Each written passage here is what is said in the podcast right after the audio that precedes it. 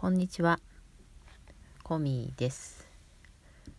新年明けましておめでとうございます。2023年が始まりました。えー、今年最初の収録です。えー、いきなり いきなりっていう言葉は違うか。あのー、さっき今日今日は昨日の夜って言った方が近いかな。まあそんなのはどうでもいいか。今更今更な風に聞こえるかもしれないんだけどえっ、ー、と自分が繊細なことに気がついた。これは変な変な言い方だな。あの HSP HSS 型にすごく納得してもう絶対これって散々言ってたくせにそれ言ってたくせに、えっと、特徴とか見ると「あん私じゃん」みたいな感じだったんですけどもうんとまあままあだからもっともっとなのかもしれないんだけど「やだ私それじゃん」ちょ言い方がうまく言えないな。えっ、ー、とそういう特徴は私じゃんと思ったんだけどそう言いながらも自分が繊細なことを、えーと、知らないふりしてた。気がつかないふりしてた。みたいなんです。一言なんだけどなんかそのまあ気にしい気にしすぎる。そんなことみたいなそういうそのちょっとしたことが気になってしまうみたいなことを人に言えばなんでそんなこと気にしてんのって言われるようなこととかあるじゃないですか。でそんなことって気にしすぎだよとかそう言われるから大体がだから人に言わなくなるじゃないですか。んで自分でもあこれまた気にしすぎって言われるやつだって思えばあの気がつかなかったことにする。そんなこと気にしてないよってふりをする。で自分もそのふりもこうオートマティックになっているから気がつかなくなっていく。であの気にしてないふりの人が出来上がったみたいなそれに気づいたっていう。今って感じですよね。だからこう思い出せば思い当たる節だらけなんですよ。なんかああそれ気になってるよ。それ気にしてるよ。うんそこでしょ？そうそうそう。だけどそう思ってるけど理由があるわけじゃないのね。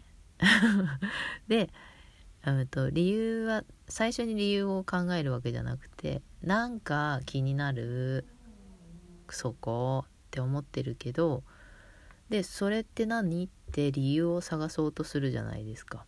そうするとなんか理由なんてなんかすごいくだらない理由しかないんですよ。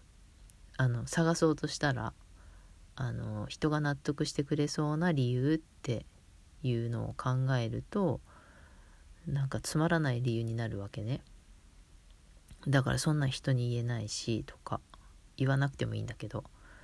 だから理由云々じゃなくてまあ理由はちょっと置いといて自分の中で理由が発生してないけどなんか嫌な感じなんか気になるなんかそれ嫌なのみたいななんかそういうところをうん気気がついてないふりをしてた。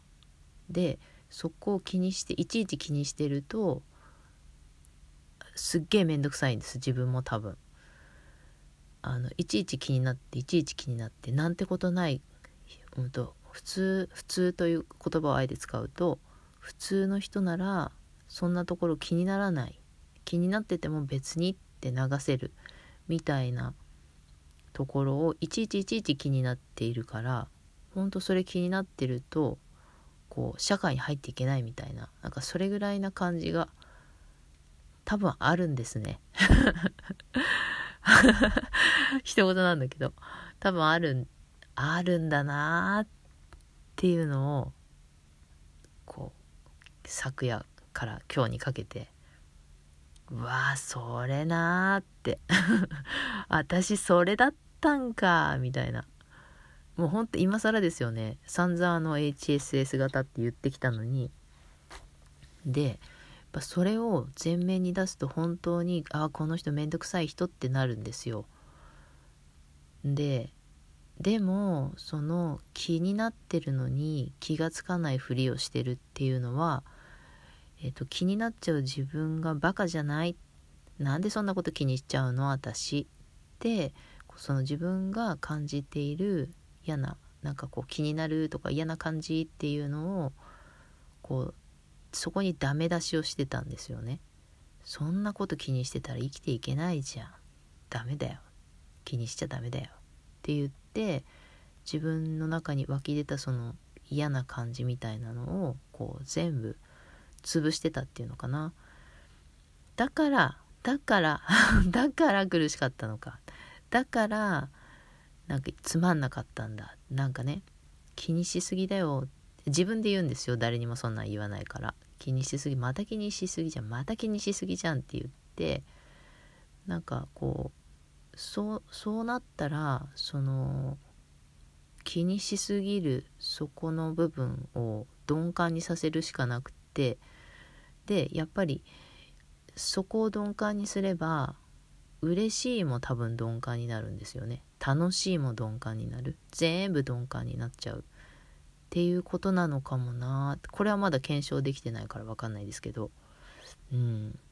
なんかそれですごい辻褄があったみたいな感じで。まあそこはあの嬉しいが鈍感になるっていうのはあの特に今そこはどうでもいいやと思ってるんだけど。あのそう。気になっちゃってるものを気にしちゃいけないっていう風にしてたんだなっていうのが分かったのはすごい私大発見で。ちょっとえ？え？って思われるかもしれないんですけど私そこを自覚したのが今。もっとね大きなものなら前に自覚してたかもしれないんだけどもうちっこいもの含めたら無数にあるかもしれないぐらいなことに今気がついたっていうやつでこれでかい。でかい。でそれに気がついてからすごく迷ってるんですまた。うんとその自分が気になっちゃうことをうんとなかったことにした方が今まで通りに多分生きれるんですよ。うんと気になってないふりをする気にならない人みたいな風に生きていくっていうのも一つありなんだけどまあそれをやってきてなんかこう自分が繊細であることをやっぱり責めるわけよね。あの気にしすぎで面倒くさいからそういうところ嫌だなって思っちゃう。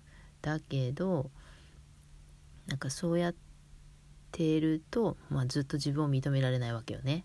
あのそういう繊細さを嫌だと自分で思ってたらでそこをこう大事にするいちいち感じているその気にしすぎで面倒くさいところを、うん、許すっていう風にしていくと私今まで通りにいろいろできない気がしてるんですよ。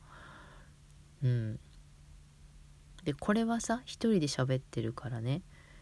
喋れるかもしれないんだけどそうライブ配信とかできんのかな？っていう今すごいドキドキなんです。この後やってみると思うけど。